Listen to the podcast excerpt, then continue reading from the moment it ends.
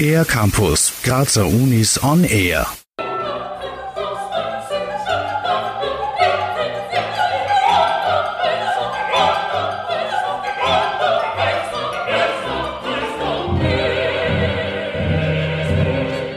So klingt es, wenn die Gesangsstudierenden des Instituts Musiktheater der Kunstuniversität Graz ihre diesjährige Sommerproduktion auf die Bühne bringen. Die musikalische Komödie Albert Herring von Benjamin Britten. Wer und was hinter dem Namen Albert Herring steht, erklärt Alexander Irmer, Leiter des Instituts Musiktheater der Kunstuni Graz und Regisseur des Stücks. Albert Herring ist ja zunächst nur ein Name. Aufschluss gibt der Untertitel.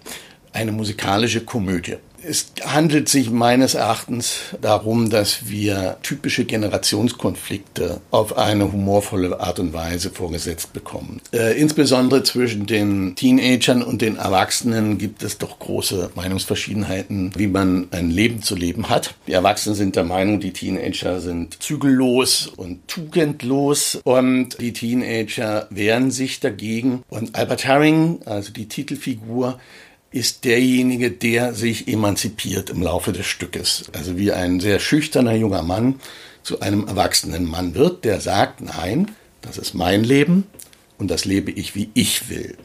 Jedes Semester bringen die Studierenden ein großes Stück auf die Bühne und dabei wird stets auf eine gute Abwechslung der musikalischen Stile und Epochen geachtet. Von Barock bis in die Gegenwart steht alles am Programm.